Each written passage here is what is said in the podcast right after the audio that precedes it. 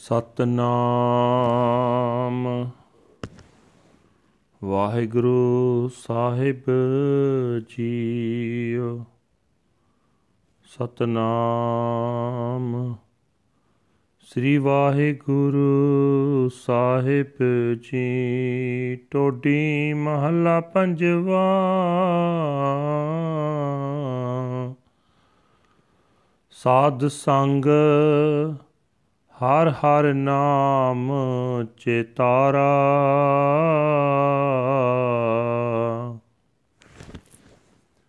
ਸਾਧ ਸੰਗ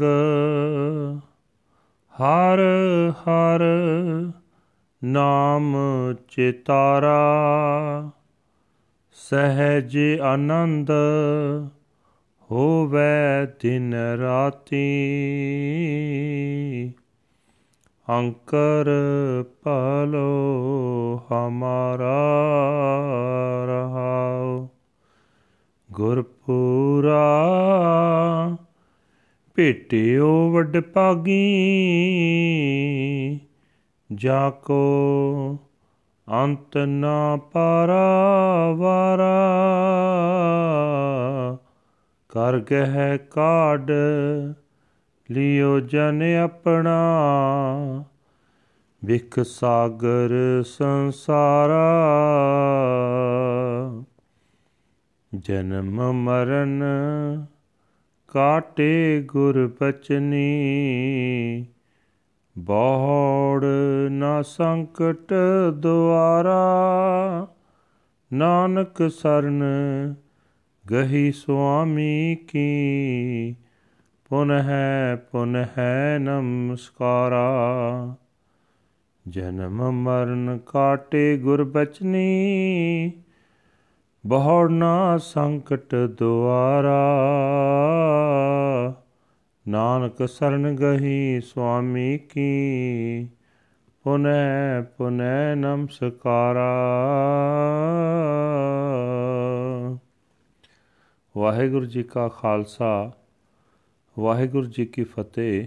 ਇਹ ਹਨ ਅੱਜ ਦੇ ਪਵਿੱਤਰ ਹੁਕਮਨਾਮੇ ਜੋ ਸ੍ਰੀ ਦਰਬਾਰ ਸਾਹਿਬ ਅੰਮ੍ਰਿਤਸਰ ਤੋਂ ਆਏ ਹਨ। ਸਾਹਿਬ ਸ੍ਰੀ ਗੁਰੂ ਅਰਜਨ ਦੇਵ ਜੀ ਪੰਜਵੇਂ ਪਾਤਸ਼ਾਹ ਜੀ ਦੇ ਟੋਡੀ ਰਾਗ ਦੇ ਅੰਦਰ ਉਚਾਰਨ ਕੀਤੇ ਹੋਏ ਹਨ। ਗੁਰੂ ਸਾਹਿਬ ਜੀ ਫਰਮਾਨ ਕਰ ਰਹੇ ਨੇ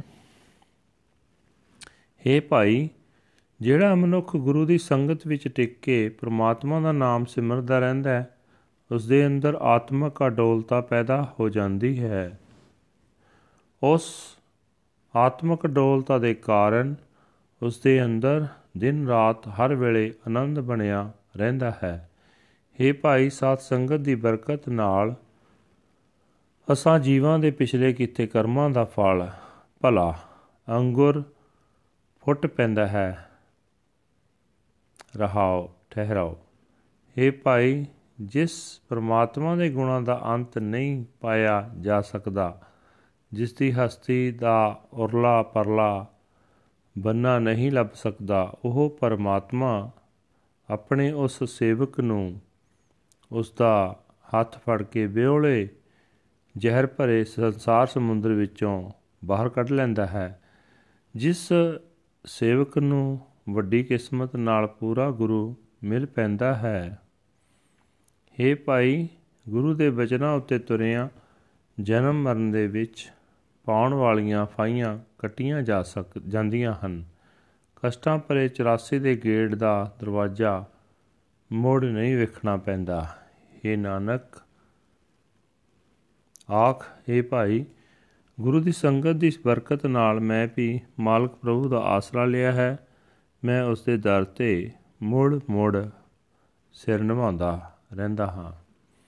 ਵਾਹਿਗੁਰੂ ਜੀ ਕਾ ਖਾਲਸਾ, ਵਾਹਿਗੁਰੂ ਜੀ ਕੀ ਫਤਿਹ। This is today's Hukamnama from Sri Darbar Sahib Amritsar uttered by our fifth Guru, Guru Arjan Dev Ji under heading Todi Fifth Mahal. Guru Sahib Ji say that in the Satsangat, the company of the holy, I contemplate the name of the Lord, Har Har. I am a, in a peace, poise and bliss day and night. The seed of my destiny has sprouted. Pause.